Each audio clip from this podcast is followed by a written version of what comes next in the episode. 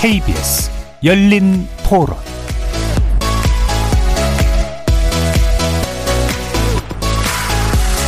안녕하십니까. KBS 열린 토론 정준희입니다.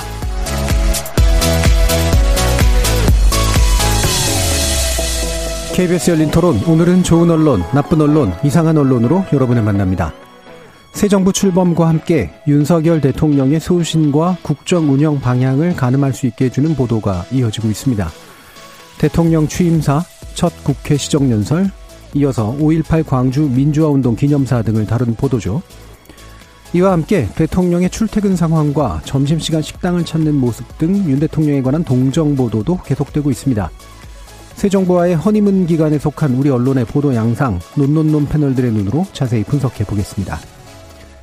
이어지는 2부에서는 새 정부의 미디어 정책 방향을 점검해 보는 시간 마련하고 있는데요. 이번에는 미디어 소유 규제 완화에 관련된 내용입니다. 현재 자산 총액 10조 원 이상의 대기업은 주요 방송사에 대한 소유권이 제한되어 있습니다. 지상파 방송 및 방송 광고 대행사의 지분은 10%를 넘을 수 없고요. 종편의 경우 30% 이상 소유할 수 없도록 한 거죠. 새 정부는 미디어 시장 활성화를 목표로 이와 같은 진입 장벽을 더 낮추겠다고 하는데 과연 이것이 우리 미디어 산업에 긍정적인 영향을 줄 수 있을지 꼼꼼히 분석해 보겠습니다. KBS 열린 토론은 여러분이 주인공입니다. 문자로 참여하실 분은 9730으로 의견 남겨주십시오. 단문은 50원, 장문은 100원의 정보 이용료가 붙습니다. KBS 모바일 콩 그리고 유튜브를 통해서는 무료로 참여하실 수 있고요. 일라디오 이제 콩에서도 보이는 라디오로 만나실 수 있습니다. 시민 논객 여러분의 뜨거운 참여 기다리겠습니다. KBS 열린 토론 지금부터 출발합니다. 살아 있습니다. 토론이 살아 있습니다. 살아있는 토론, KBS 열린 토론. 토론은 라디오가 진짜입니다. 진짜 토론, KBS 열린 토론.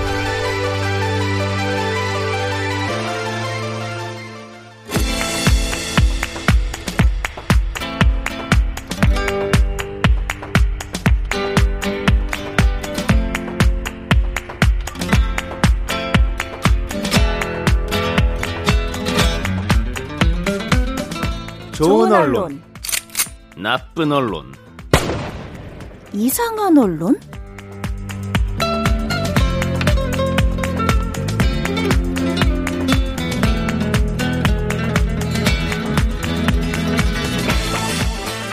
오늘 함께 해주시는 세 분의 전문가 소개해드리겠습니다. 이정훈 신한대 리나스타 교양대학 교수 나오셨습니다. 안녕하십니까. 언론인권센터 정책위원이신 정미정 박사 함께 하셨습니다. 안녕하세요. 민동기 미디어 전문 기자 자리해 주셨습니다. 안녕하십니까. 자, 윤석열 대통령 취임 이후, 어, 1천여 건이 넘는 보도가, 관련 보도가 이어지고 있다고 하는데, 어, 관련해서 이제 나쁜 보도, 뭐 좋은 보도 살펴보기 전에 전반적인 양상을 좀 짚어보면 좋을 것 같아요. 그래서 취임식, 그리고 취임사 관련된 보도에 대해서 일단 먼저 얘기 나눠볼까 하는데, 세 분 어떻게 보셨는지 말씀 좀 주시죠. 이, 어떻게, 뭐, 이정훈 교수님? 예. 특별하게 차별성을 뭐 별로 느낀 건 아닌데, 그러니까 다른 분들도 다 비슷하게 느꼈을 것 같은데 그 이제 어 무지개 관련은 조금 아무리 허니문이라 하더라도 예. 조금 선을 좀 과도하게 넘은 게 아닌가 너무 조금 그나 뜨거운 뭐 그런 부분들도 좀 있었고요. 그리고 뭐 일반적으로는 뭐 늘 하던 것과 크게 뭐 다른 것 같지는 않았습니다. 예. 그 무지개 보도가 되게 인상적이었다. 무지개 보도는 약간 코미디적이긴 했지만 어, 당일날 이제 또 그 문 대통령은 이제 퇴임을 해서 이제 양산 어, 사조로 내려갔잖아요. 거기서도 무지개가 이제 되게 좀 빗물이 현상 같은 거죠. 이제 그렇죠. 해물이 현상 같은 거. 이게 있었다라고 하면서 보도라기보다는 커뮤니티나 이런 데서는 또 그걸 되게 또 좋게 얘기하는 것도 있어서 어떻게 보느냐에 따라서 참 다른가 보다. 이제 뭐 이런 생각은 좀 하긴 했습니다. 그건 햄물이라 나라 망하는 거라고 또. 또 그렇게 비, 비꼬아서? 어, 네, 예. 무지, 이건 무지개고 이건 햄물이고. 어, 그걸 또 구별해서. 음. 나라 망하는 거라고. 음. 예. 이 참, 어, 일반 독자들이 또 정파적으로 보다 보니까 이제 보도도 그럴 수도 있을 것 같은데, 예. 어쨌든 또 민동기 기자님. 저는 뭐 취임식 취임사 그 뒤에 뭐 대통령 관련 행보들은 일정이라 이러는 게 너무 많아가지고요. 예. 근데 저는 이제 굳이 논논논이니까 예.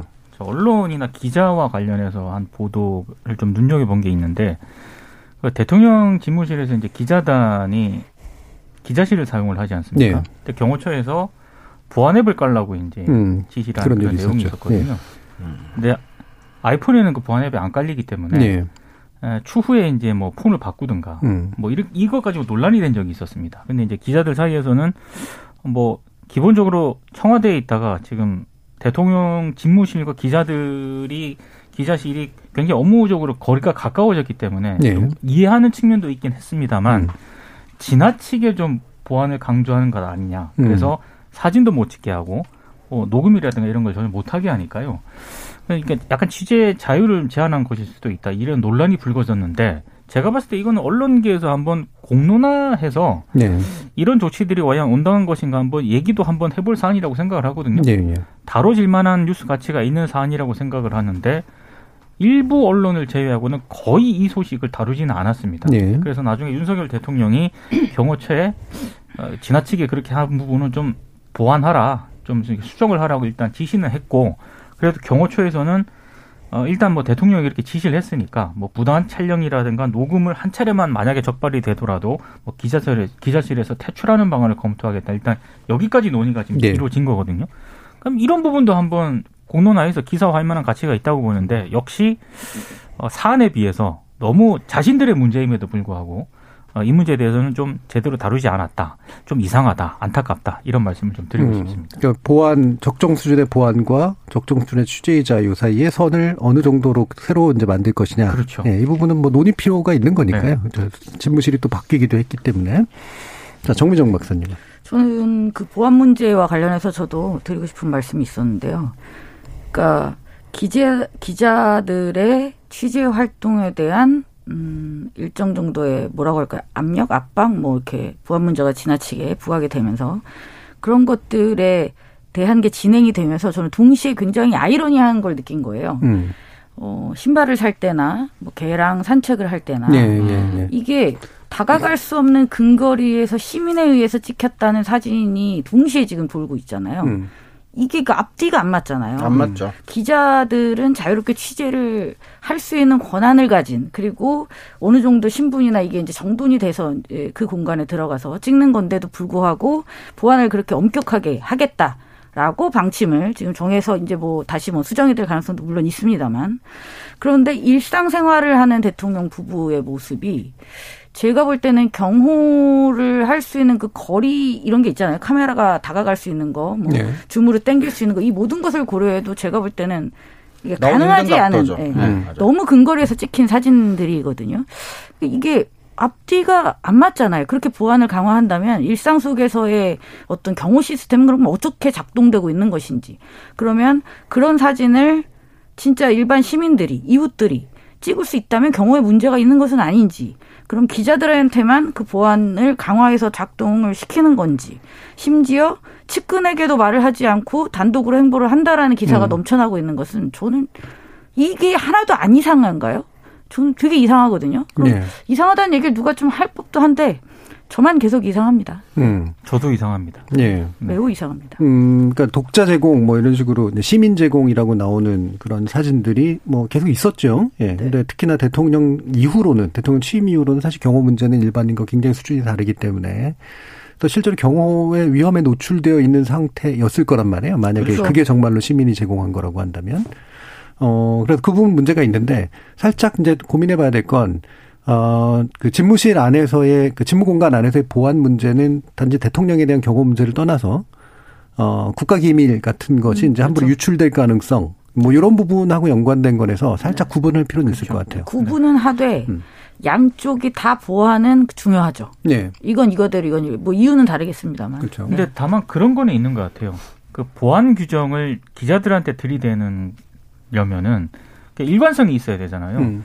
근데 그러니까. 김건희 여사가 그 대통령 참모들에게 샌드위치 제공했다라는 네. 그래서 그게 사실 거기가 보안 규정이 적용되는 공간이거든요. 공간인데. 음. 근데 그게 이제 특정 매체에 사진이 제공이 됐단 말이죠. 네.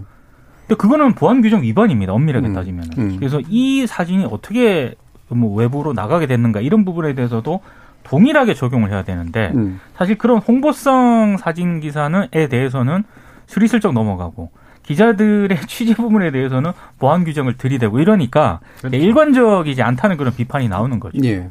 그러니까 이 부분은 뭐 모든 정부에 다 통틀어서 또 다 그 고민돼야 될 문제지만 특히 새 정부에게는 굉장히 좀 중요한 부분인 것 같아요. 왜냐하면 취재 자유를 그 보장해 주는 과정 안에서 어, 이 취재 자유를 보장해 주면 특정 매체만을 대상으로 뭔가 피할성 네. 릴리스를 하기가 어려워지잖아요. 사실. 그래서 권력은 보통은 취재 자유를 무한대로 보장해 주려고 하지 않죠. 그래서 홍보 목적으로 특정 매체에게만 우호적인 관계를 수립하는 그런 경우이기 때문에 사실 그 매체는 그걸 거부해야지 맞거든요. 네. 네, 매체의 어떤 원칙상으로는.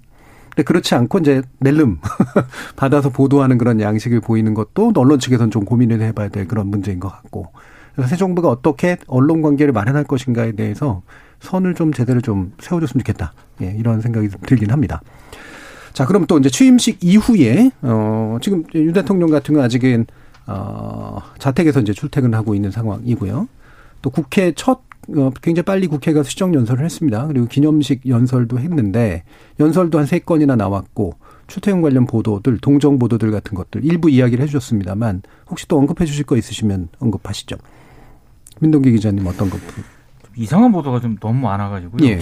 저는 사실은, 어, 보도가 된 어떤 그런 사안들에 대해서도 이상한 보도가 많긴 했습니다만 어, 이후에 지금 뭐 지금 이 시각에 한미 정상회담과 관련된 어떤 뉴스가 가장 많으니까요. 네. 제가 좀 이상하다고 생각되는 거는 한미 정상회담 만찬을 국립중앙박물관에서 하기로 했다는 그런 뉴스가 도배가 되지 않았습니까? 그렇죠. 근데 저는 국립중앙박물관에서 만찬을 해야 하는 여러 가지 사정이 있겠죠. 음. 근데 그럼에도 불구하고 이게 온당한 것인가에 대한 그 질문을 언론이 당연히 던져야 된다라고 생각을 하거든요. 근데 던지는 언론이 별로 없습니다. 예. 저는 이거는 너무너무 제가 봤을 때 이상합니다. 예.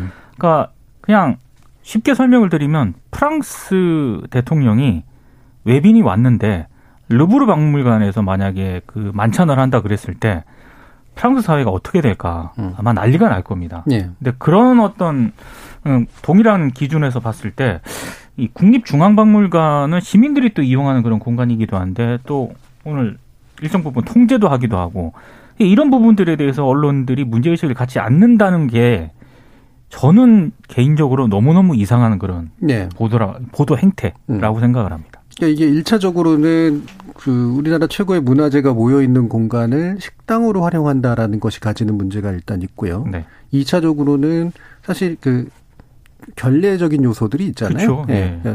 그 이게 일종의 출장 뷔페처럼 이제 아마 비슷하게 진행이 될 것 같은데 네. 거기에 보안 문제도 사실 당연히 그렇습니다. 있을 테고 미국 측하고 협의를 하긴 했겠지만 어 실제로 그렇게 음식부터 해서 뭔가 이렇게 대접하는 그런 과정에서의 영빈관처럼 뭔가 이렇게 시스템이 갖춰져 있지 않은 곳에서 생길 수 있는 여러 가지 우발적 요소들이 있어서 이 부분도 이제 문제가 있는 것 같긴 하거든요. 어떠세요, 정미정 박사? 저는 참, 음, 이, 가 지금 새로운 정부가 들어선 후에 하고 있는 행태들에 또 공통적인 것도 있는 것 같아요. 뭐냐면, 그러니까 청와대를 개방을 했는데 이제 단순한 어떤 개방의 문제가 아니라 그 공간이 어떤 품격 있는 문화적인 어떤 아니면 역사적인 어떤 공간으로서 오픈이 됐다기보다는 네. 뭔가 좀 격이 좀 떨어진다는 그런 느낌. 제가 민속촌 비유했었어요. 그, 그, 네, 민속촌 됐죠. 그, 네, 지금. 들거든요. 근데 네. 지금 박물관도 비슷한 거예요. 음. 그러니까 왜 기존의 권위가 있고 역사적인 의미가 있고 가치 있는 어떤 품격 있는 공간들을 이런 방식으로 훼손을 시키는가 하는 생각을 좀 하고 있습니다. 예. 그러니까 물론 이게 훼손이라는 것은 저의 생각이고 동의하지 않으실 수도 있을 것 같아요. 이것이 뭐 기존에 가지고 있었던 권위를 내려놓는 것이다라고 한다면 물론 그것도 다툼의 여지는 있겠습니다만 음. 제 개인적인 마음은 별로 좋지 않습니다. 음. 네. 그렇죠. 않습니다, 매우. 그러니까 국민들에게 개방한다, 국민들에게 돌려드린다라고 하는 게 이제 어떤 의미냐. 사실 이제 여기에 대한 생각 차이는 물론 좀 있을 수 있겠습니다만, 네. 예. 이종훈 교수님. 어, 저는 사실은 제가 가지고 온 이상한 보도랑도 조금 연결되는 부분이긴 한데요. 어, 어쨌건 간에 뭐 우리가 흔히 말하는 허니문 기간을 감안해서 어느 정도는 뭐 이해해 줄 수 있는 부분도 분명히 부분적으로는 저는 있다고는 보지만 그 예를 들면 뭐 출퇴근 관련 보도 같은 경우들도 보면 음, 뭐 조금 이제는 뭐 된 얘기긴 합니다만은 이거는 그냥 허니문하고도 정말 상관없는 그러니까 그게 보안 상황이고 그게 언론에 노출되는 게 맞냐 아니냐 문제도 있고 그리고 그런 것들을 그렇게 초 단위로 재에서 이렇게 보도를 하는 게 어 저는 그러면 안 되는 것 같거든요. 법적으로도 그렇고. 음? 근데 그런 보도들이 상당히 많이 양산이 되고 있잖아요. 그런 거에 대한 문제식도 별로 없어 보이고 문제의식이 별로 없어 보이는 게 대통령실에서도 그거에 대해서 별로 이렇게 제재를 하지 않는 것 같아요.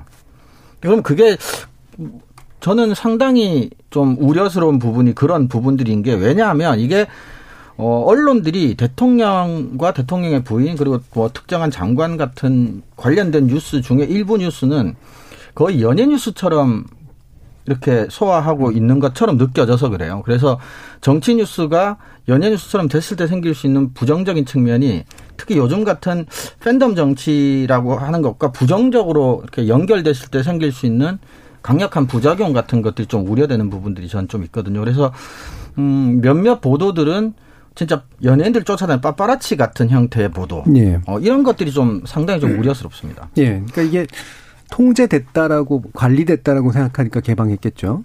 그리고 어, 무조건 개방한 게 사실은 좀 아닌 것 같고 그래서 피할 목적이 있기 때문에 상대적으로 개방을 해준 거고 어, 출퇴근, 그렇다면 출퇴근을 옆을 따라다니면서 사진 찍고 보도하면 안 되나? 그런 생각도 있는데, 그렇죠. 이거 아주 얘기가 많이 나오니까, 네. 이제 아예 CCTV도 제가 알기로는 끄는 거로 알고 있고, 음. 네, 그리고 동선을 공개하지 않고, 네. 시간도 공개하지 않는 거로 알고 있거든요. 논란이 될 만한 건 그러니까 근접 취재를 허용하지 않는다는 얘기죠. 그렇죠. 예. 그리고 이게, 사실 네. 그 이런 어떤 취재 이런 것과는 좀 배치되는 문제이기도 한데, 굉장히 취재 자유를 보장을 하고 사실 바뀐 부분이 있잖아요. 음. 대통령이 맨날 출퇴근하면서 출근하기 전에 어, 대통령 집무실 그 청사 국방부 청사에 들어가면서 용산 청사에 들어가면서 기사들의 어찌됐든 질문에 질의응답을 하고 이런 거는 굉장히 좀 이색적인 풍경이고 네. 새로운 풍경이긴 한데 문제는 그게 이제 취재의 자유라든가 이런 걸 연결이 돼야 되는데 사실 윤석열 정부가 출범한 이후에 여러 가지 그 장관들에 대한 혹은 장관 후보자들에 대한 어떤 의혹 제기를 일부 언론들이 굉장히 강하게 하지 않았습니까? 근데 지금 한겨레에 대해서는 한동훈 법무부 장관 같은 경우에는 굉장히 지금 법적 대응을 많이 하고 네. 있거든요. 음.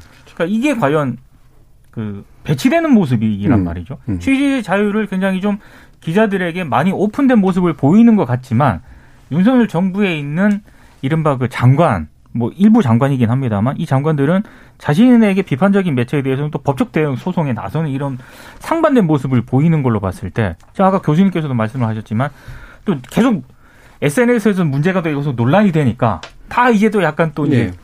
차단이 되고 어느 정도 음. 차단을 시키는 이런 행태를 보인단 말이죠. 그러니까 이게 좀 일관성도 없는 것 같고 자의적인 것 같고 이게 조금 우려되는 측면이긴 합니다. 그러니까 소통을 이제 중요하게 생각을 하고 실제로 오늘 나온 조사 보면은 대통령이 잘하고 있다. 국정수행 지지율이 긍정적이라고 한 이유 중에 1위가 소통이긴 하더라고요. 그러니까 지금 대통령과 대통령실에서 소통에 대해서 어떤 생각을 하고 있는지 우리가 지금까지 했던 보도들을 통해서 엿볼 수는 있을 것 같아요. 그래서 어떤 소통은 소통이고 어떤 소통은 소통이 아니라고 보고 있는 것 같은데 그런 부분도 한번 짚어볼 만하긴 한 것 같아요. 도대체 예. 무엇을 소통이라고 생각하고 있느냐. 그러니까 저는 뭐 정부 출범한 다음에 그 윤석열 대통령이 가지고 있는 개성이라든가 이런 면이 뭐 소탈함이라든가 이런 것들이 전 있는 것 같고 음. 그리고 그런 면에서 뭔가를 자신의 이미지를 좋게 만들려고 노력하는 것 자체는 저는 충분히 긍정적일 수 있다고 이제 보는데 우리가 이제 권력자를 언론 앞에 세운다라는 표현을 이제 쓰잖아요. 음. 예. 영어로 hold account라고 그러는데 이제 이게 뭐냐면 내가 보여주고 싶은 거나 내가 전해주고 싶은 메시지만 전하는 그런 장이 아니다라고 하는 전제가 그렇죠. 깔려 있는 거고 언론 같은 경우도 역시 마찬가지란 말이에요. 근데 이 관계의 설정이라고 하는 것을 우리가 고민해 볼 시기가 이제 사실 된 건데 이게 그러지 못하고 있다는 게 가장 근본적인 문제인 것 같고 어, 이 그 박물관 관련해서 사실 이명박 정부 시절에도 이와 유사한 사례가 네. 있어서 그때는 비판적인 보도가 꽤 나왔던 거라고 꽤 나왔습니다. 예. 네. 그래서 음. 그 비판적인 보도 이후에 그게 이제 사실상 국립중앙박물관에서 만찬을 한다든가 이런 경우는 없었거든요. 예. 근데 이번에 모르겠습니다. 뭐 청와대에서 대통령 집무실이 이전을 했기 때문에 뭐 특수한 어, 상황이니까 특수한 상황에 대한 언론들의 용인이 있었는지 모르겠지만 음. 그래도 문제 제기 자체가 거의 없다고 하는 거는 조금 또 다른 문제가 있는 것 같습니다. 네. 네. 저는 특수한 상황이라면 특수한 상황을 얘기해서 예, 국민들에게 설득을 설명을 할 필요는 있다고 생각해요. 예. 사실은 청와대에 안 들어갔기 때문에 생긴 여러 가지 문제 중에 하나인데 어쩔 수 없이 이렇게 됐다. 음. 그리고 이 일은 앞으로는 일어나지 않는 방향으로 하는 것이 옳다고 생각하나 다만 이번 기회만큼은 좀 양해해 줬으면 좋겠다라고 밝히고 언론이 그렇죠. 그 부분을 이제 부분 좀 비판적으로 수용하는 그렇죠. 뭐 네. 그런 형태였다면 좀 더 나았을 것 같다는 생각은 좀 듭니다. 자, 그러면 이제 구체적인 이야기 이제 좀 해볼까 하는데요. 어, 지금, 어, 한미 정상회담은 아니지만, 예, 지금 어떤 연설들이 나오게 될지를 좀 기다리면서 이야기를 계속 진행해 보도록 하죠. 자, 윤석열 대통령 취임 오늘로 20일째입니다. 어, 과연 이제 정부 취임 이후 행보에 대한 관련된 보도 일부 얘기들은 해 주셨습니다만 구체적으로 나쁜 보도라고 지목하실 수 있는 부분은 뭘지 민동기 기자님께 부탁드릴게요. 사실 이건 나쁜 보도라고 하기보다는 예. 조금 문제가 있는 보도라고 하는 게 좀 맞을 것 같습니다. 음. 그러니까 여러 뭐 대통령 일정이라든가 행보와 관련해서는 일정이 너무 많, 많지 않았습니까? 네. 지금도 굵직한 일정을 하고 있습니다. 근데 이제 제가 좀 문제의식을 느끼고 봤던 보도 가운데 하나는 한동훈 법무부 장관이 이제 취임하고 나서 바로 이제 검찰 고위 간부에 대한 인사를 단행을 했잖아요. 네. 근데 언론들이 윤석열 사단이라는 표현을 썼거든요. 음. 근데 저는 이 그 표현이 가지고 있는 그 단어 자체에서 상당히 문제가 있다고 생각을 합니다. 음. 그러니까 음. 윤석열 대통령이지 않습니까? 예. 대통령인데 현직 대통령인데 아무리 검찰총장 출신이라고 하지만 검찰 간부에 대한 인사를 하는데 윤석열 사단이라는 그 표현을 쓰는데 여기에 대해서 언론들이 거의 별다른 문제의식을 없이 만약에 보도를 한다면은 저는 그거는 좀 문제가 있다고 생각을 하거든요. 음. 그래서 표현을 쓰는 것 자체가 문제라고 보시는 건가요? 그러니까 그 표현을 썼다고 한다면은 예. 당연히 그 대통령의 사단이 어, 검찰 고위직에 지금 임명이 됐다는 거 아닙니까? 예. 그러면은 검찰의 독립성 문제도 지적을 할 수 있는 부분이고 음. 흔히 말해서 검찰 내부의 시선으로 보면은 이른바 특수부 출신들이 지나치게 좀 많이 검찰 고위직에 등용이 됐다. 예. 이런 부분도 제기할 수 있는 것이고 그렇다라고 한다면은 청와대 민정수석이라는 그런 자리가 없어진 상황에서 예. 검찰총장 출신 대통령과 그 굉장히 최측근으로 지금 음, 평가받는 한동훈 법무부 장관 음. 그리고 검찰 고위직의 윤석열 사단 이렇게 되면은 검찰의 독립성이 제대로 좀 공정성이라든가 이런 게 유지가 될 수 있을 거니까 여기 문제를 좀 문제의식을 느껴야 되잖아요. 알겠습니다. 예. 어, 지금, 어, 우리 일라디오이기 때문에 현재 상황 같은 걸 좀 알려드려야 될 필요가 있는 것 같은데요. 윤석열 대통령과 미국 바이든 대통령이 한미 정상 공동 연설을 지금 시작하고 있습니다. 그래서 1TV와 동시에 들으시겠습니다.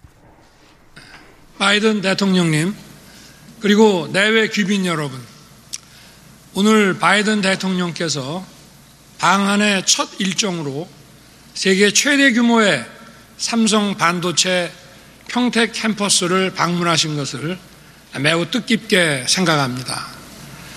바이든 대통령께서는 취임하신 이래 글로벌 공급망의 핵심으로 반도체의 중요성을 강조해 왔습니다. 반도체법의 의회 통과를 위해 많은 노력을 쏟고 계신 것을 알고 있습니다. 아울러 공급망 정상회의를 직접 주재하시고 글로벌 공급망 안정을 위한 국제 협력을 이끌고 계십니다.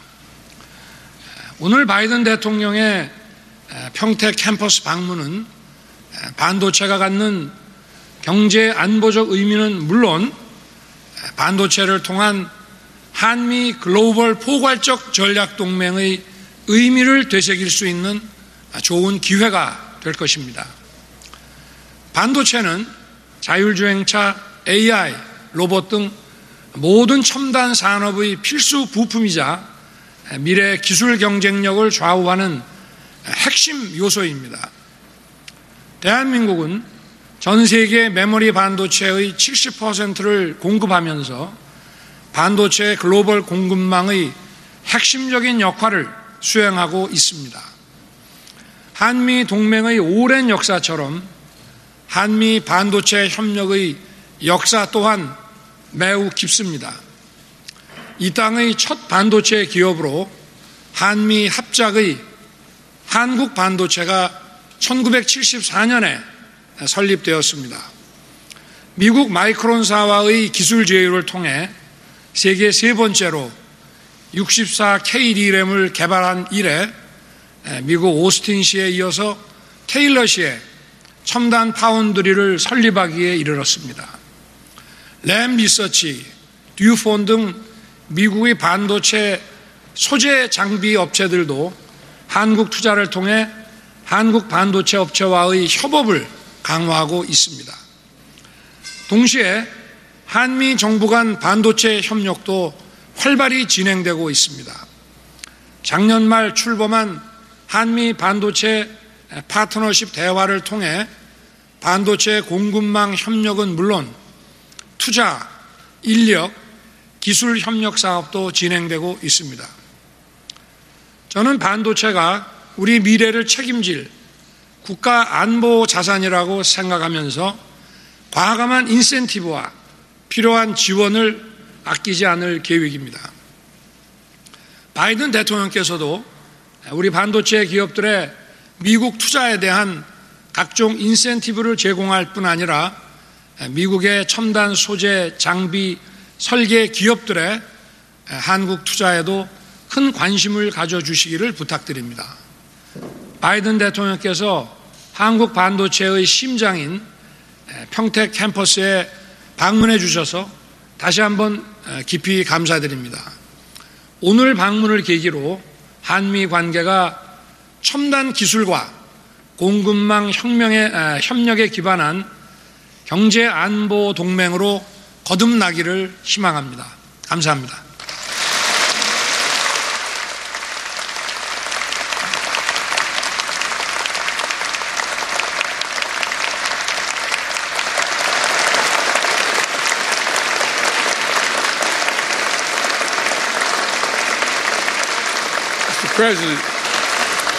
네, 윤석열 대통령님 Thank you. 감사합니다. Thank you. 감사합니다. You're very generous. Thank you 여러분 너무. 관대하십니다. 감사합니다. President, thank you for that introduction. 윤 대통령님 소개해 주셔서 너무 감사드립니다. 다시 한번 대한민국에 오게 되어서 기쁘게 생각합니다. 윤 대통령님, 저는 영광스럽게 생각합니다. 아름다운 나라의 저를 너무 환대해 주셨습니다. 다시 한번 당선되신 데에 대해서 취임, 취임하신 데에 대해서 축하드립니다. I and my country look forward to a very 저는 미국과 함께 together where we can get to know 며칠 동안 아주. 생산적인 협력을 하실 것으로 예상하고 있습니다. 생산적인 대화를 통해서 대한민국과 미국과의 동맹 관계를 더 높은 차원으로 올릴 수 있을 것이라고 생각이 듭니다. 이 부회장님. 이 삼성 평택 공장에 저희를. 어, 초대해 주셔서 감사드립니다. 아주 상징적인 어, 순방의 첫 출발이 되었다라고. 생각이 듭니다. 우리가 건설해 나갈 미래를 보여준다고 생각합니다. 저희 라이몬도 row. 상무 장관님께서도 Working 같이 동행하셨는데요. 매일 저희 목표를 달성을 위해서 분주하게 노력하고 계십니다.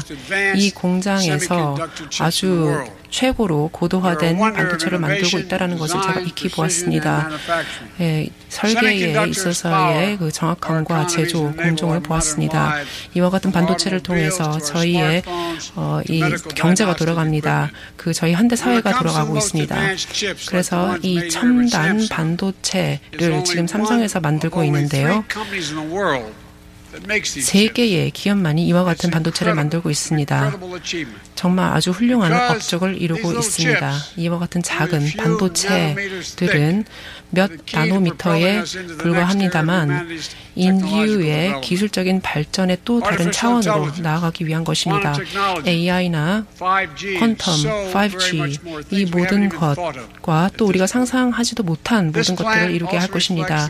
이 공장은 또 우리 두 나라의 끈끈한 관계를 보여주고 있습니다. 이 공장에 있는 많은 장비가 미국에서 만들어졌습니다. 그리고 우리의 기술력을 합치고 또 기술적인 노하우를 같이 모음으로써 이 두 나라의 중대한 반도체를 만들게 된 것입니다. 그래서 우리 세계 경제의 모든 부분, 중요한 부분에 기반이 되고 있습니다. 그리고 또한 삼성이 바로 지난 지난 5월 달에 만든 어, 대미국 투자에 대해서 저희가 잘 알고 있습니다. 그리고 이 텍사스 테일러에서 세계 최고 수준의 반도체를 생산하게 될 것입니다. 거기에 대해 감사 말씀드립니다.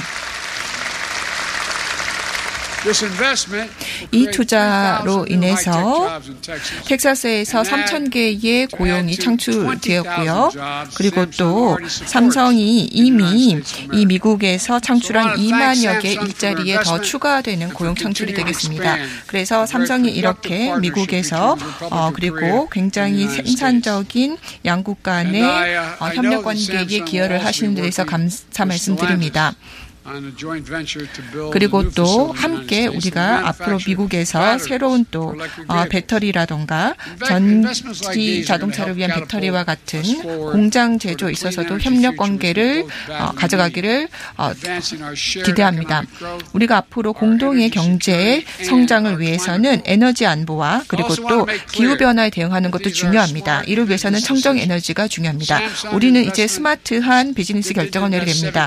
삼성은 미국은 이렇게 어, 미국에서 1,170억 달러의 반도체 공장에 투자를 하기로 했는데요. 이것은 이 외국인 직접 투자 규모로서 기록적인 수준입니다. 그만큼 이 미국에 어, 많은 투자해 주신 데 대해서 감사 말씀드립니다.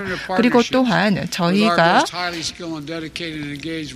이렇게 파트너십을 통해서 이또 미국 미국에서도 어, 고도의 숙련된 인력들이 이러한 파트너십에 참여하게 될 것입니다. 그리고 또 이 이 미국의 어, 여러 가 여러 업종의 노동자들은 특히나 자동차의 노동자들은 이 전기 자동차를 만들 수 있는 역량을 갖추고 있는 고숙련 어, 노동력입니다. 그리고 또 그뿐만 아니라 건설업도 마찬가지입니다. 저희의 건설업계 종사자 노동자분들은 삼성의 이 새로운 반도체 공장을 지을 역량을 가지고 계십니다. 그래서 우리가 어, 예상된 예산과 그리고 스케줄에 맞추어서 이 훌륭한 공장을 짓게 되기를 기대합니다. 이를 통해서 아, 최고의 투자 수익률도 보실 수 있기를 원합니다. 또한 미국에서는 훌륭한 교육 수준의 인재들이 많이 있습니다. 그리고 기업가 정신과 다양한 문화를 갖춘 인재들이 많이 있습니다. 또 우리는 투명한 사법 시스템도 갖추고 있습니다. 그래서 이 어, 미국에 들어오는 외국인 투자 자산에 대해서는 법적인 보호를 받을 수 있을 것입니다. 그리고 1조 달러 이상 앞으로 저희는 미국의 인프라를 개선하기 위한 투자를 향후 10년 동안 활동할 것입니다. 그리고 또 최근에 어, 또이 초당적인 협력을 통해서 우리는 이 미국의 어, R&D 관련 이 투자를 이끌 칩세트라고 하는 이 법안을 통과를 시킬 것입니다. 그래서 우리 함께 이 최고 세계 최고 수준의 기술 협력을 해 나갈 수 있기를 바랍니다. 그래서 한국과 미국이 어, 서로의 경쟁력을 갖추어서 글로벌 경제 기여할 수 있기를 바랍니다. 우리의 그러기 위해서는 우리의 공급망을 안정적이고 또 회복력 있게 유지를 해야 할 것입니다. 지난 몇 년 동안 얼마나 중요한지를 우리가 익히 보았죠. 코로나19 팬데믹 을 통해서 보았습니다. 이 저스틴 타임 공급망이 얼마나 취약한지를 우리가 경험할 수 있었습니다. 이 반도체 공급이 부족하기 때문에 소비재라든가 자동차 등의 부족으로 나타나고 있고 또 고, 그렇기 때문에 가격이 상승하고 있습니다. 그리고 지금 우크라이나에 대한 전쟁으로 인해서 우리가 중요한 공급망을 더 지킬 필요가 있다는 것이 드러났습니다. 그래서 우리 경제 그리고 국가 안보 이 모든 것이 결국은 어, 이 모든 것에 달려 있습니다. 그래서 어떻게 우리의 가치를 공유를 하는 동반자 국가, 우리 동맹국, 한국과 같은 나라들과 함께 해야 할 필요가 있습니다. 그래서 우리 공급망의 회복력을 더 키워 나갈 필요가 있습니다. 그래서 우리의 전략은 우리의 협력 관계를 더 강화하는 것이라고 생각합니다. 우리 양국이 모두 장기적인 회복력을 이런 방식으로 강화해 나갈 수 있을 거라고 생각이 들고 또 번영할 수 있을 것입니다. 그래서 우리 국민이 21세기의 경제 전쟁에서 선두주자로 나섰을 수 있도록 할 수 있을 것입니다. 바로 그렇기 때문에 저는 대한민국의 아시아의 어, 첫 순방국으로서 오게 된 것입니다. 지금 전 세계 미래가 바로 인, 인도 태평양 바로 이 곳에서 쓰여지게 될 것입니다. 지금 변곡점에 와 있습니다. 우리가 오늘날 하는 결정은 정말 멀리 나아가는 영향을 미칠 것입니다. 우리 미래 세대에 영향을 미치게 될 것입니다.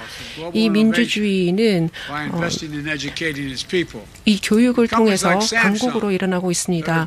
삼성과 같은 기업은 기술과 혁신에 책임 있는 선두주자로서 우리 두 나라의 미래를 만들어 나가는데 일조를 할 것이라 봅니다.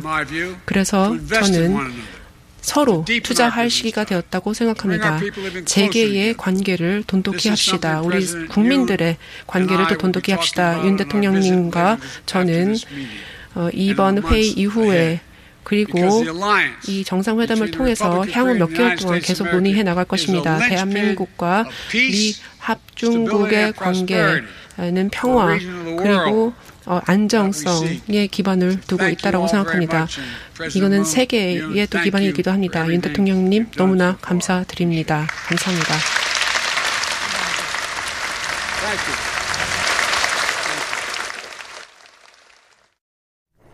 예, 지금까지 윤석열 대통령과 미국 바이든 대통령의 한미 정상 공동 연설을 1텔레비전과 동시에 들으셨습니다. 자, 이야기를 좀 이어가 볼까 하는데요. 어, 방금 정상의 연설을 어떻게 들으셨는지 물으면 당황하실 거기 때문에. 아직은 보도가 안 나와 있는 상태라서, 예. 보도 평가는 다음에 하기로 하고요. 아까 민 기자님 얘기하시던 부분, 예. 그러니까 지금 그 한동훈 법무부 장관 취임 이후에 검찰 고위직 인사에 대한 이제 고위직 인사를 단행을 했고 그 고위직 인사 단행과 관련해서 언론들이 여러 이런저런 평가들이 좀 많지 않았습니까? 근데 제가 이 중앙일보 5월 19일자 보도를 좀 문제가 있다라고 문제가 있는 보도로 꼽아온 가장 큰 이유는 제목이 이렇습니다. 아, 한동훈 첫 인사 추 학살 2년 4개월 만에 윤사단 전면 복귀거든요. 음. 여기서 추는 추미애 전 법무부 장관을 네. 얘기하는 거고요. 그래서 추미애 전 법무부 장관 때 흔히 말해서 윤석열 사단이 학살이 되다시피 했는데 2년 4개월 만에 이번에 전면 복귀했다 이런 제목입니다. 근데 중앙일보 이 5월 19일자 기사에는 어 문제점을 지적하는 부분이 거의 없다고 보시면 됩니다. 예. 그러니까 사실 어 중앙일보를 제외하고 나머지 대다수 언론들이 최소한 어떤 논란이 제기가 되고 있고 지나치게 뭐 특수부 출신들이 기용이 된 것 아니냐. 그리고 어 일각에서 좀 뭐 야당의 뭐 반응이라든가 이런 거를 전하는 내용들이 그래도 조금씩은 들어갔거든요. 음. 근데 중앙일보 이 기사는 그런 부분이 거의 없다라고 보시면 됩니다. 네. 그래서 아, 이거는 좀 문제가 있다. 제가 이 기사가 일면에 실렸는데 혹시 다른 지면에 실렸는가 해서 다른 지면을 좀 찾아봤거든요. 다른 지면에도 없더라고요. 그리고 어 5월 20일자 오늘 기사에서도 뭐 야당의 반응을 약간 좀 후속 기사로 전하는 어떤 그 정도였거든요. 음. 저는 이거는 좀 심각한 문제가 있다고 생각을 하고요. 네. 특히 앞서 이제 그 바이든 대통령하고 윤석열 대통령 그 연설하기 전에 잠깐 말씀을 드렸지만 현직 대통령의 사단이 검찰 고위직 간부로 전면 복귀를 하는데 어, 이 내용을 보도를 하면서 그럼 대통령과 지금 검찰의 관계는 어느 정도로 좀뭐 음. 뭐 객관적으로 지켜질 수 있을 것인가? 정치적 독립성은 어느 정도로 좀 확보할 수 있을 것인가? 그리고 지금 법무부 장관으로부터 또 검찰과의 관계는 어떻게 될 것인가? 이렇게 저는 물어야 될 질문들이 굉장히 많다라고 생각을 하는데 네. 그런 문제 의식이 중앙일보 기사에는 전혀 없어가지고요. 제가 지금 이건 문제가 있는 기사로 지금 뽑아왔습니다. 예. 자, 이게 중앙일보 기사가 특히 이제 좀 문제였다. 왜냐면 그나마 이제 뭐 비슷한 시각을 공유하고 있다고 하더라도 적어도 아, 야당의 반응을 좀 다뤄주거나, 그렇습니다. 예, 또는 좀 맥락을 그래도 좀 짚어주는 그런 보도들이 일반적이어야 하는데 중앙일보는 상당히 좀 강한 표현과 함께 추확살이라든가 이런 표현과 함께 대단히 일방적인 이제 기사를 적었다라고 이제 말씀을 주신 거네요. 어, 어떻게 보세요, 정부정 박사님? 저는 참 이게 윤사단이라는 표현을 보고 음. 당연히 부정적인 음, 의미로 쓴 거겠거니. 네, 네. 내용이 달릴 거라고 예. 추측했어요. 예. 상식적. 근데 아무리 읽어도 그 얘기가 없는 게 더 놀라워요. 네. 그걸 긍정적인 의미로, 썼, 의미로 썼다는 어, 게그 놀랍죠. 긍정적인 의미에서 네. 그러니까 요즘 저는 이제 그런 혼란을 많이 느끼는 거죠. 기사를 볼 때마다 아 그리고 딱 봤더니 어 이렇게 이렇게 끝나버리는 그리고 그 중앙일보 기사 중에 또 비슷한 게 또 있어요. 추 대학살 그들 화려한 컴백. 음. 반윤 검사는 모두 좌천됐다. 음. 이것도 딱 반윤 검사는 모두 좌천됐다. 아 문제구나라고 쓸 것만 같았어요. 예. 아니더라고요. 반윤 검사는 모두 좌천됐다. 그래서 잘했다는 얘기일까요? 와, 저는 어, 중앙일보의 이 유사한 기사들을 보면서 그 논리의 어떤 혼란 이런 것을 느끼고 있습니다. 음. 그 네. 제가 당연히 부정적인 뉘앙스를 예상하는 게 논리적으로 맞지 않을까요? 예. 근데 어떻게 이렇게 반대로 이렇게 긍정적인 걸로 이렇게 사용이 됐다는 게 네, 놀랍니다. 약간 데자뷰 같은 게 과거에 윤석열 현 대통령이 이제 검찰총장 시절에 어, 일부 언론에서 어, 대통령 출마하라 뭐 이렇게 종용 아닌 종용을 하는 칼럼들도 꽤 많이 나왔었잖아요. 그때 받았던 충격. 그러니까 우리나라 언론인들은 검찰의 중립성에 대해서 어떤 개념을 가지고 있는 걸까? 라는 생각을 그때 하면서 많이 놀랬고 우리 방송에서도 몇 번 다뤘던 것 같긴 해요. 그러니까 정 박사님 말씀 맞다나 제목이 윤사단 전면 복귀라고 나오면 당연히 검찰의 중, 정치적 중립성이 심각하게 지금 침해당하고 있거나 침해당할 것 같은 얘기를 해야 되는 게 상식적이잖아요. 근데 우리나라 언론이 현직 대통령의 사단이 검찰 요직이나 다 차지하고 있는 것에 대해서 아무런 문제의식이 그럼 없는 거냐. 그러니까 그런 점 굉장히 사실은 굉장히 충격적인 거라고 저는 생각을 하거든요. 그래서 어 이거는 말씀 맞다나 제목이 이렇다면 당연히 비판하는 기사 말고는 나올 얘기가 별로 없어야 되는데 이렇게 제목을 뽑고도 비판을 전혀 하지 않는다는 건 상당히 놀라운 같습니다. 그러니까 저는 칭찬이라도 했어야 된다는 거죠. 아 차라리 찰려면 네. 칭찬이라도 하든가. 근데 이거는 음. 그러니까 제 말은 이게 이상하게 드라이하게 작성을 하면서 음. 분석, 비판, 해설 이런 게 없어요. 맞습니다. 음. 예. 그러니까 그게 또 웃, 웃기, 웃기다고 표현하는 건 좀 그렇고 뭐라고 해야 돼? 그것도 이상한 거죠. 충격적인 거죠. 예. 되게 이상한 겁니다. 그러니까 어조가 건조하고 냉정하면 네. 예, 그 건조하고 냉정하게 뭐 이게 뭔가 이제 정보만을 전달하거나 아니면 뭐 또 되게 냉정한 분석을 하거나 이래야 되는데 어 그렇지가 않고 근데 또 제목은 또 상당히 제목은 감성적 학살이잖아요. 예, 예. 굉장히 자극적이고. 예. 그래서 문제가 있는 예. 보도라고 매우 문제가 있죠. 음. 예. 특히 대통령 그 주변에 있는 비서관들도 검찰 출신들이 뭐 굉장히 많거든요. 예. 그 검찰 출신들도 흔히 말하는 중앙일보라든가 우리 언론들이 자주 썼던 윤석열 사단으로 분류가 됐던 그런 검찰 출신들이 많습니다. 그러니까 더더욱 대통령 주변에 있는 비서관들, 검찰 출신 비서관들도 윤석열 사단이고 음. 법무부 장관도 그 윤석열 사단의 핵심 측근이었고 검찰 고위직도 윤석열 사단이라고 한다면 당연히 어 이게 직화 체제로 가는 게 아닌가라고 의심을 해야 되는데 그렇죠. 그런 게 전혀 안 느껴져서 저는 이거는 너무 일방적인 기사였다라고 생각을 합니다. 그, 형식적으로는 드라이한 어떤 그런 그 기사 작성법을 쓰긴 했습니다만 사실은 문제의식을 좀 느꼈어야 되는 부분이었다고 생각을 하거든요. 그러니까 이게 사실은 한동훈 법무부 장관이 임명되자마자 인사를 한 거잖아요. 그렇습니다. 놀라운 일이거든요. 네. 굉장히 사실. 놀랐죠. 예, 그러니까 다 준비해 놨다라는 네. 거고, 뭐 준비해 놓은 게 문제는 아닌데, 안 됐으면 어떡하려고 그랬지, 뭐라고 하는 생각도 있을 뿐더러, 동시에 뭐냐면, 총장이 부재한 상태인데, 네. 일반적으로 검찰총장의 의견을 물어서 법무부 장관이 인사권을 행사하는 이제 그런 방식을 취해, 취하는 거기 때문에, 지난 정부에서 이를테면 추 장관이나 지금 박 장관이나 이렇게 인사를 할 때, 검찰총장과 왔느니 안 왔느니 만났느니 안 만났느니 가지고 절차적으로 했었죠. 굉장히 많은 문제 제기를 했었잖아요. 총장이 없으면 그 절차적 문제제기가 사라지나? 음. 예. 그러니까 원리대로 치면은 총장을 먼저 선임을 하고 그렇죠. 그다음에 그 총장과 협의를 거쳐서 의견을 물어서 최소한 인사를 하는 게 자신들이 과거에 정부에서 비판, 인사 비판을 했던 것에 적어도, 적어도 형식적으로라도 논리적으로 맞는 건데 그 부분이 완전히 사라져 있단 말이죠. 그러니까 물론 이제 검찰총장은 인사청문회도 거쳐야 되고 그렇죠. 이런 어떤 상황이 있기 때문에 뭐 불가피한 측면이 저는 있다고 생각을 하긴 불가피한 하는데 게 아니라 안 한 거죠. 네. 검찰총장 인사를 하게 되면 시간 걸리고 그리고 그렇죠. 나서 또 인사하려면 시간 걸리니까. 하기 예. 그런 일정 정도 그런 측면이 있다고는 예. 생각을 하는데 그러기에는 인사 규모가 너무 크다는 거죠. 네. 그렇죠. 예. 그리고 이렇게 급하게 했어야 되는 거를 설명이라도 잘 해줘야죠. 네. 그 설명을 뭘 하고 그 설명에 대한 또 이야기가 또 펼쳐지고. 근데 그런 게 하나도 없어요 지금. 음.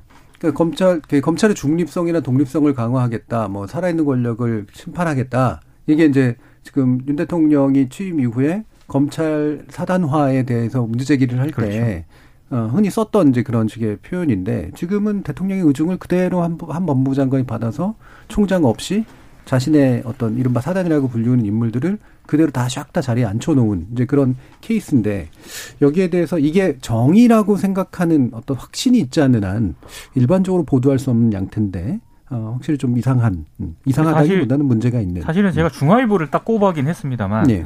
한동훈 죄송합니다 법무부 장관이 국회 예결특위 전체 회의에 출석을 해서 예. 민주당 의원들이 이 부분을 물었거든요.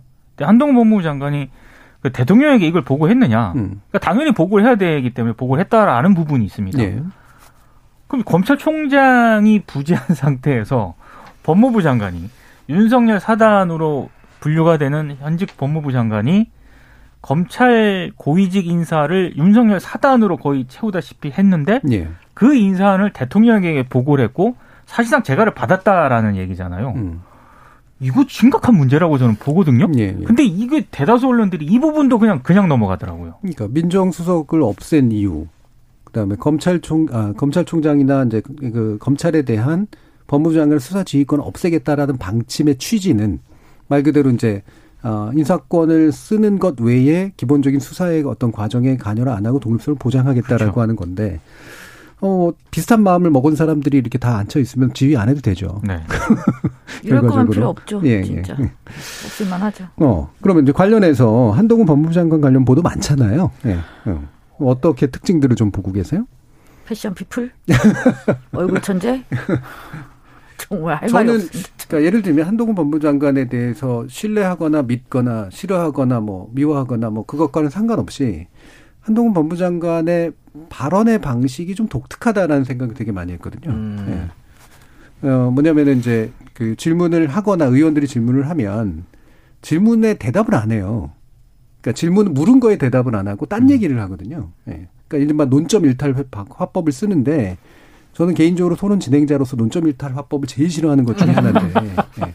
그거 말을 잘한다라고 착각하고 있으면 더더욱이나 문제인데 되게 그 뭐랄까 상대를 압도하는 화술 이런 방식으로 어 평가를 해주는 것도 되게 좀 신기하더라고요. 예.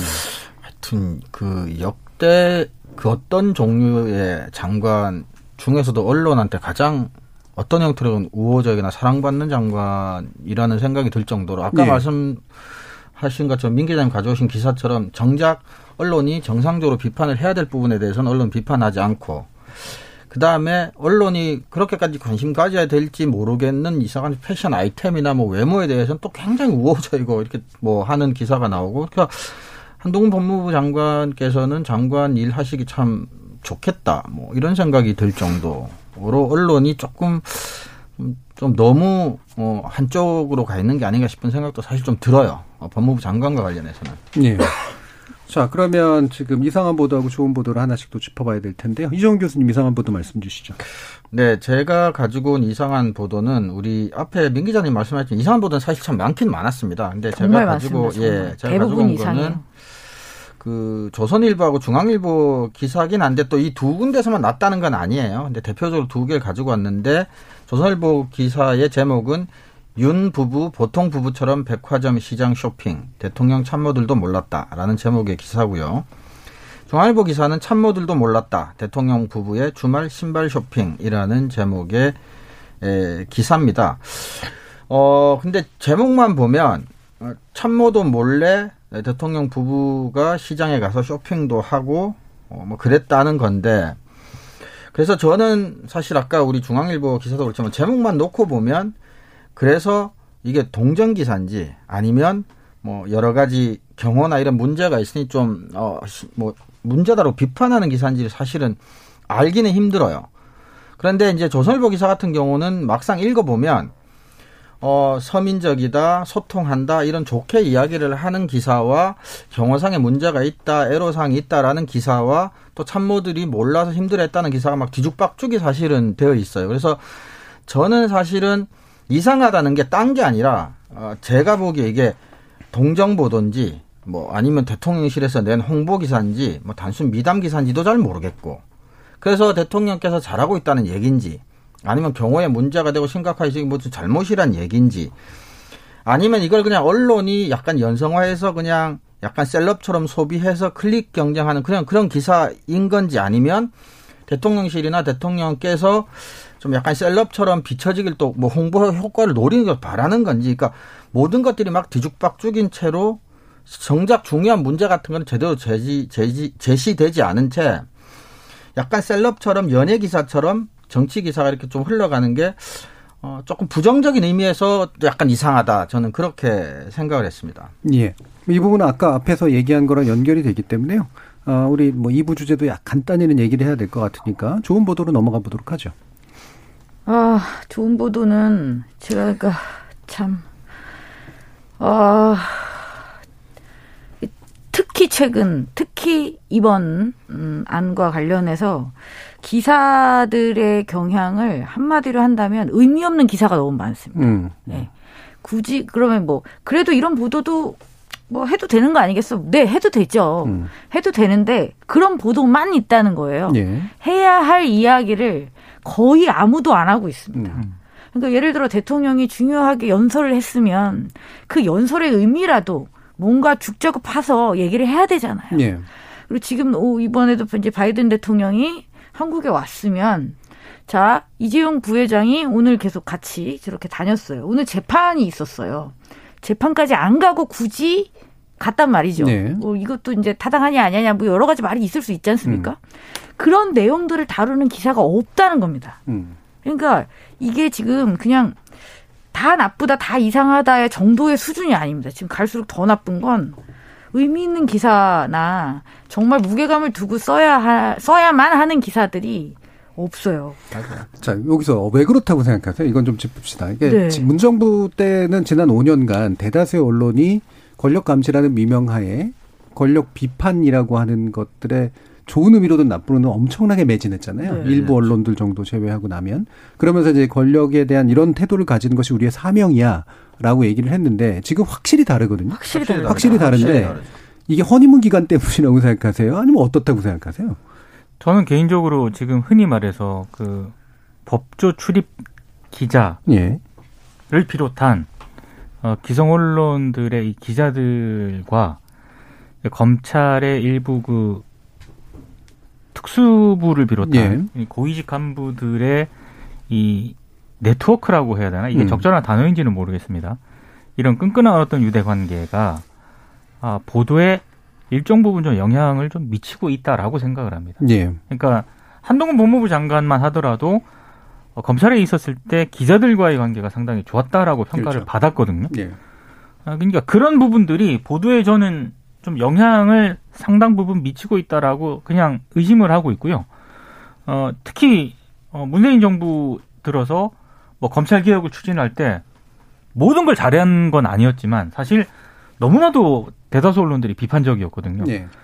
그건 무엇일까? 그러니까 상당 부분 법조나 검찰 출입 기자들이 그런 어떤 일부 검찰들과 어뭐 기자니까 당연히 정보도 주고받게 되고 음. 의견도 교환하게 되고 검찰 얘기를 들으려면 일단 친분 관계가 있어야 되지 않겠습니까? 그러니까 그렇게 형성된 관계가 상당 부분 보도의 형태로 나타난 게 아닌가. 음. 그리고 정권이 교체됐기 때문에 문재인 정부 들어서 정부를 좀 비판하는 어떤 그런 보도가 있었다라고 한다면은 이제는 집권 세력이 됐잖아요. 그게 정반대로 나타나는 게 아닌가라고 저는 의심을 하고 있는 거죠. 음. 이정 교수님.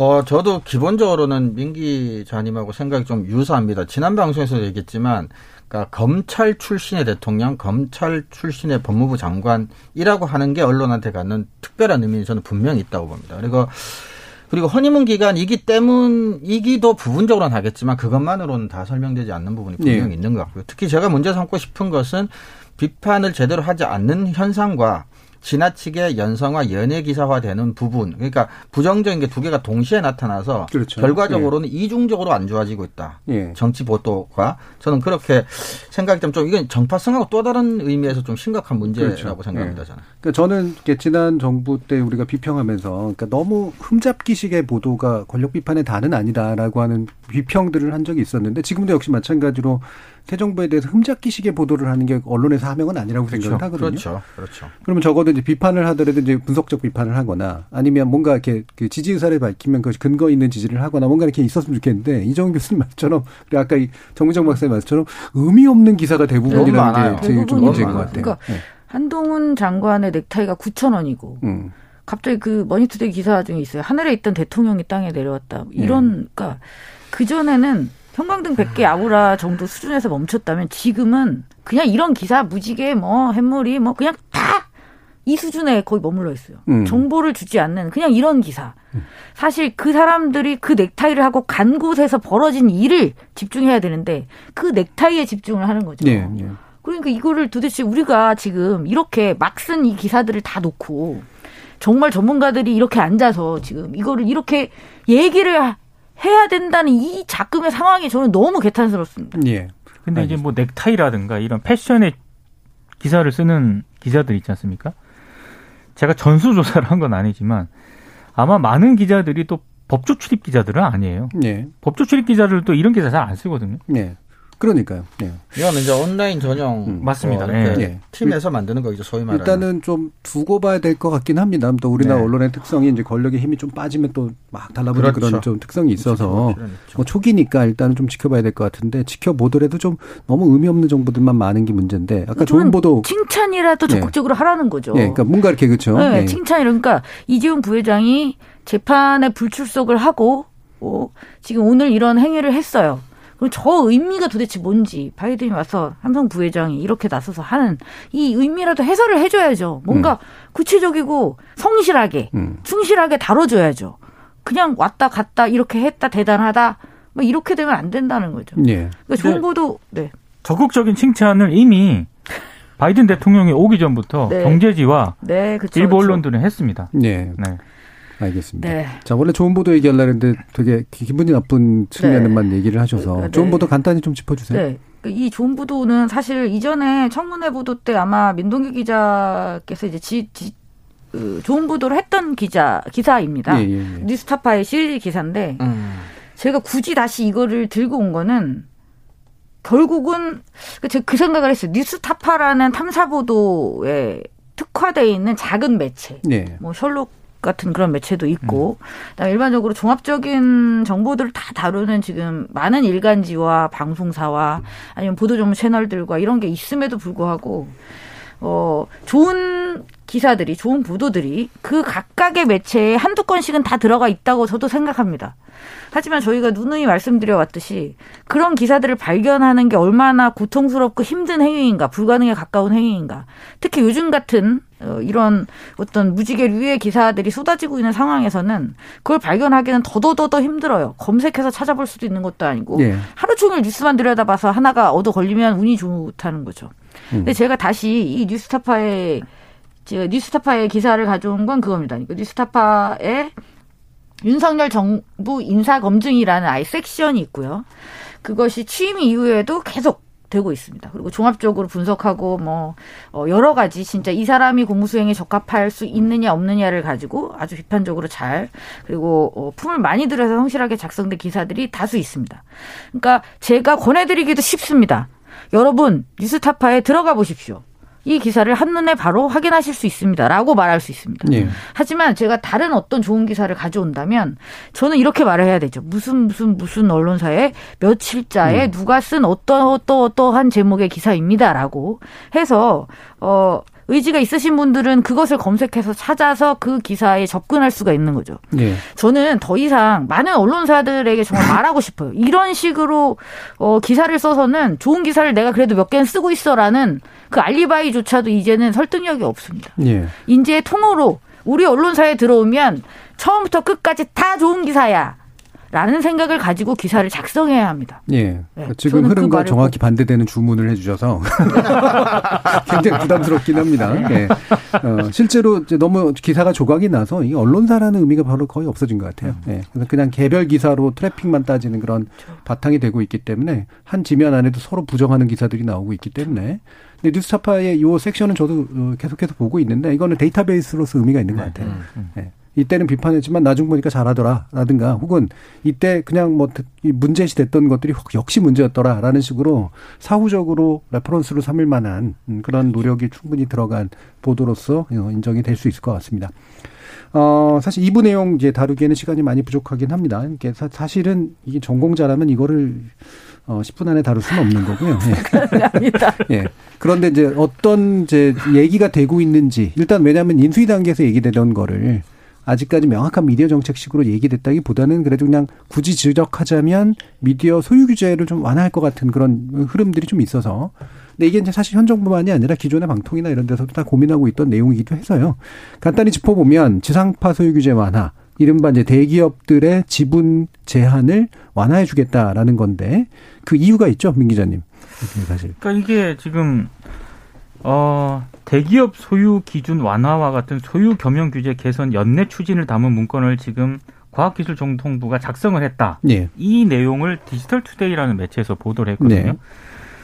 근데 이게 지금 방송사 지금 이 같은 경우 특히 이제 SBS 같은 경우는 이 부분이 사실상 뭐 굉장히 좀 여러 가지 좀 이런 부분을 좀 규제 완화를 해달라고 지금까지 네. 지속적으로 요구를 해왔던 그런 사안이고요. 네. 이게 방송협회가 계속 로비를 하는데 사실은 방송협회가 지상파 연합체지만 네. SBS 말 받아준 맞습니다. 거예요. 솔직히 말 MBC나 KBS는 이거하고 전혀 상관이 없기 때문에. 예. 사실 뭐 KBS, MBC는 이 문제와는 크게 상관이 없고요. 네. SBS가 이제 여기 이제 이해관계가 음. 걸려 있거든요. 근데 이제 사실상 SBS 요구를 어 지금 디지털 투데이 보도에 따르면은 과학기술정보통신부가 이제 오케이를 하겠다라는 어떤 그런 방침을 세운 거라고 봐야 되거든요. 예. 그러면은 어 가장 이제 가장 문제가 되는 게 어, 교과서 언론학의 교과서처럼 이 배웠던 소유와 경영의 분리라든가 예. 어, 대기업의 어떤 그런 그 방송사 지분 확대라든가 이런 문제가 당연히 이제 연동이 될 수밖에 없고요. 그렇게 되면은 어, 한국의 특히 그 대기업들이 방송사의 지분을 가지게 됨으로써 나타나게 되는 여러 가지 그 편집권 침해라든가 예. 보도 침해라든가 이런 문제들이 나타날 수밖에 없거든요. 음. 근데 이 문제, 이런 부작용에 대해서는 얘기를 안 하고 있다는 거죠. 예. 그게 가장 문제인 것 같습니다. 예. 그러니까 결국엔 사실은 지금 이 규제 완화, 소유 규제 완화의 핵심은 물론 크게 보면 아, 미디어 자본이 커지고 있으니까 근데 기존의 대기업 기준만 가지고 하면 투자를 못 받게 된다. 그 국제 경쟁력도 떨어진다. 뭐, 그, 뭐 나름대로의 정당한 이유가 있긴 하잖아요. 근데 지금의 이야기는 결국 SBS 문제 풀어달라라고 한 당, 당면한 네. 문제를 풀어달라라는 거란 말이에요. 정민정 박사님. 저는 어쩔 수 없는 측면은 분명히 있다고 네. 봅니다. 지금 특히 경쟁력을 강화해야 되고 이미 어느 정도 그 충분한 잠재력을 가지고 있는 방송사를 더 키워야 할 필요성이 있죠. 우리나라 입장에서. 그리고 이 미디어 산업의 특성상 규모의 경제가 통용되는 굉장히 그런 특성이 강한 산업이잖아요. 그렇기 때문에 기존의 그 사이즈가 훨씬 작던 당시의 기준이 여전히 남아 있는 것은 분명히 개선될 필요가 있다는 데는 동의를 합니다. 예. 하지만 이제 문제는 그거죠. 지금 당장 이 10조 기준을 푸는 게 그렇게 그토록 절실하게 절박하게 급하냐는 네. 겁니다. SBS는 급합니다. 네. 그렇죠. 거기는 급하죠. 네. 실질적으로 불법 상황이 되긴 네, 합니다. 네. 그거는 그거는 맞습니다. 네. 하지만 그렇다면 그 SBS가 급하다는 것 때문에 또 이것을 그럼 풀어준다는 것은 결국 SBS의 민원이 그냥 받아들여지는 것 네. 이상 이하도 아닙니다.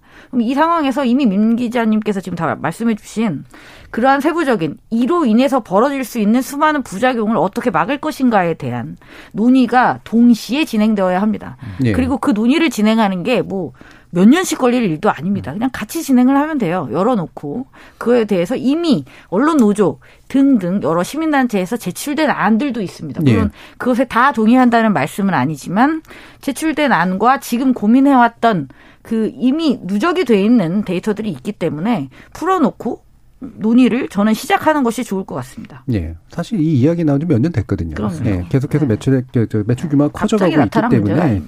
사실은 지- 저는 문재인 정부 안에서도 문제가 있었다고 생각해요. 네. 이 부분 계속해서 그렇죠. 당연히 오게 될 일이었는데 해결하지 않고 이제 새 정부한테 넘겼는데 새 정부는 이걸 덜컥 받아가지고 요거 플러스 카드 하나 더 내고 있는 거란 말이에요. 이번 기회에 그러니까 전반적으로 미디어 산업에 지분 참여 같은 거 이런 거 대기업 많이 할 수 있도록 도와주자.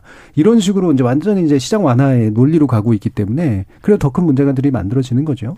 이정규 교수님 말씀 주시죠. 네, 짧게 몇 가지만 말씀드리면요. 일단은 그 민주주의가 권력 간 견제와 균형인 생명인데 예를 들면 경제 권력이 정치 권력까지 가져도 되느냐 이런 문제가 굉장히 중요하거든요. 근데 그럼 그 경제 권력이 언론 권력을 갖게 되는 것에 대해서도 우리가 기본적인 뭔가 합의는 있어야 된다고 봐요. 예를 들어 우리나라 언론 같은 경우는 특히나 정치 권력은 그래도 어떤 식으로든 비판을 하긴 합니다. 견제다. 근데 우리나라 언론이 거의 굉장히 취약한 것 중에 하나 경제 권력에 대한 감시와 비판은 거의 어- 없다시피 한 상황인데 자본이 언론, 언론에 이제 들어올 수 있는 문화가 넓어지면 넓어질수록 그럼 언론이 경제 권력에 대한 정당한 비판과 견제, 감시 이런 것들은 지금보다 훨씬 더 기대하기 어려운 상황이 될 수 있다. 그래서 어쩔 수 없는 부분이 있다. 시대적인 상황, 투자 다 이해는 합니다. 그렇다면 뭐 정 박사님도 말씀하셨지만 최소한 민주적인 권력 분립, 경제 권력에 대한 정당한 감시, 어, 언론 권력과 경제 권력 간의 관계 정립에 대한 방어 장치, 안전 장치 같은 것과 함께 논의가 진행될 필요는 반드시 있다고 생각을 합니다. 예. 이게 지금 만약에 외국 같은 경우 외국은 물론 이거보다는 높은 기준을 가지고 심지어는 외국 자본에도 개방시켜 버리는 경우도 있으니까 뭐 외국 사례 하나로 볼 수는 없는데 어 만약 이게 되게 중요한 원칙이라면 기간을 약간 연장해 가지고 이제 조정할 수 있는 시간을 주고 사실 엄밀히 말하면 이게 기업 분리를 해야 돼요. 자본 분리를 하든가 뭔가 같은 분리를 해서 맞아요. 이것이 계속해서 문제되고 또 넓혀주고 또 넓혀주고 이런 방식으로 해결될 문제가 아니거든요. 두 번째는 애초에 건설사가 방송에 진출한 게 문제였는데 지금 대부분 신문 자본, 신문으로 들어오는 사람들, 더 심해지고 있습니다. 민방 들어오려고 하는 거 다 건설사거든요. 건설이죠.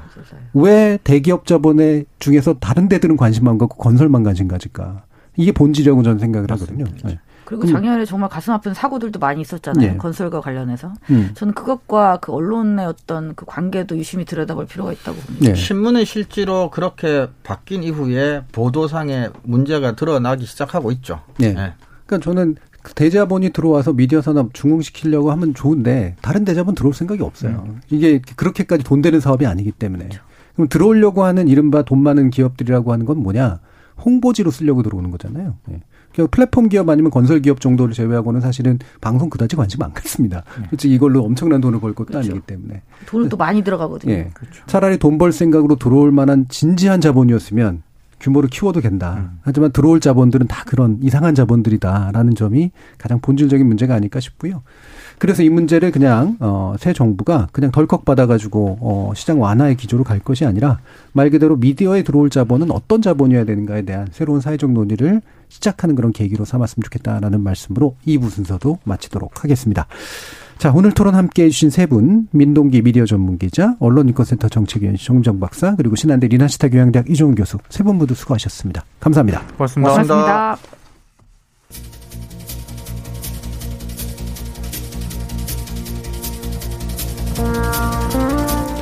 문재인 정부는 미디어에 관련된 법제도적 변화를 사실상 거의 이루지 못했습니다. 자칫하면 자신에게 비판적인 언론을 손봐주려 하는 것 아니냐는 십자포화를 견딜 수 없었기 때문이기도 하죠. 새로운 윤석열 정부는 여서야대의 불리한 국면에도 불구하고 그렇게도 바꾸기 어렵다는 미디어 관련법을 손보겠다고 합니다. 본격적인 법률 제안이 나온 것은 아니기 때문이겠지만 언론으로부터 딱히 우려나 비판이 제기되고 있는 것 같지는 않네요. 지난 정부와 새 정부에 걸쳐서 우리 언론 과연 자신의 연관된 정책에 대해서 공정하고 객관적이며 비판적으로 임하고 있었던 거 맞을까요? 지금까지 KBS 열린 토론 정준이었습니다.